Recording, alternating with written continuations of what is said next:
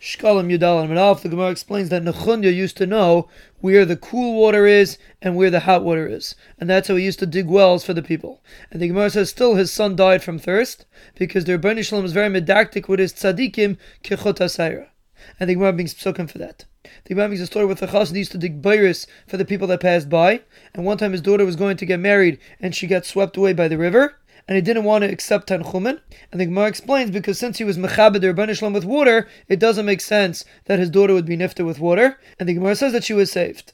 Gvini used to announce in the Beis Hamikdash that the Kainim should start doing Avodah and the Levim should start singing Shir, and Yisrael should get up from the Maimid. And Agrippus HaMelech once heard him, and he sent him Atanas. The Gemara says Rav explained in front of Avshila that Kreis HaGever means that the person called out, and Avshila said it should be a Tarnagal. But Rav proved from our Mishnah that the Mishnah says Ben Gever was in charge of locking the gates, and he obviously wasn't a bar Tarnagela. The Gemara explains Ben Bevai that was in charge of the Pekia that he used to make psilas for the Beis Hamikdash. And the Gemara says you see from here that even though he was in charge of a small thing, but because he was appointed for the Tzibur, he was counted with the rest of the Gedele Adar. The Gemara says Ben Arza used to bang the cymbals in the beginning of the year. The Gemara said Hugras Ben Levi had a special way of making noises with his mouth, and the other Kainim weren't able to do it. The Gemara makes a story with Beis Garmu didn't want to teach anybody how to do the lechem hapanim, and they explained because they didn't want anybody to use the ingredients to make for Avodah. And the Gemara says it was a shvach for them that none of their children ever had clean bread, that nobody should think that they're using the ingredients of the lechem hapanim. And the Gemara makes a similar story with Beis Avtinas, that they didn't want to teach about the Ketairis, because they were afraid that someone would use the Favei Zarah.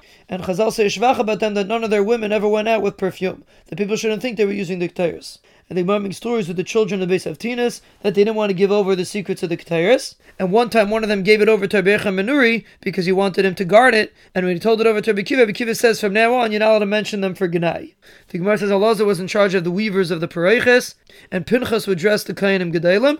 And the Gemara says there was a Kayan that helped a very important Sar get dressed, and he paid him a lot of money. The Mishnah says you don't have less than seven Amar Kulim in the base of Hamikdash, then three Gizbarim, and you don't make a Sorara on the Tzibur less than two people except for Ben Achia that was in charge of the Chaylim and Elazar that was in charge of the Pareiches, that most of the Tzibur accepted on them that they should be in charge. And the Gemara says you don't do less than two kaslikin, and the Gemara brings psukim for it. And the Gemara explains what each one's job was. And the Gemara makes a pasuk that you don't appoint over the tzibur less than two people. Rav Chama bar Chanina says from the psailus of the luchas, Moshe Rabbeinu got rich. Rav Chanan says the Rebbeinu Shalom made Avonim, Tevis, and Margolius in Moshe Rabbeinu's tent, and that's how he got rich. The Gemara explains the pasuk that they steered after Moshe. One says it was for a Ganai, that they were saying that everything that Moshe Rabbeinu has, he got from Klal Yisrael. And one says for Shvach, that they were praising Moshe Rabbeinu, and they were saying that we're Zeichet to see such a tzaddik. The Mishnah says there were four chaysamis in the base of Hamikdash, and they used to say Egel, Zachar, Gedi, and Chayte. Ben Azai says there were five, and they were written with Aramis. And he adds Chayte Dal and Chayte Asher. Egel was for the Nesachim of Bakar, whether they're big or small, Zachar and Akevis.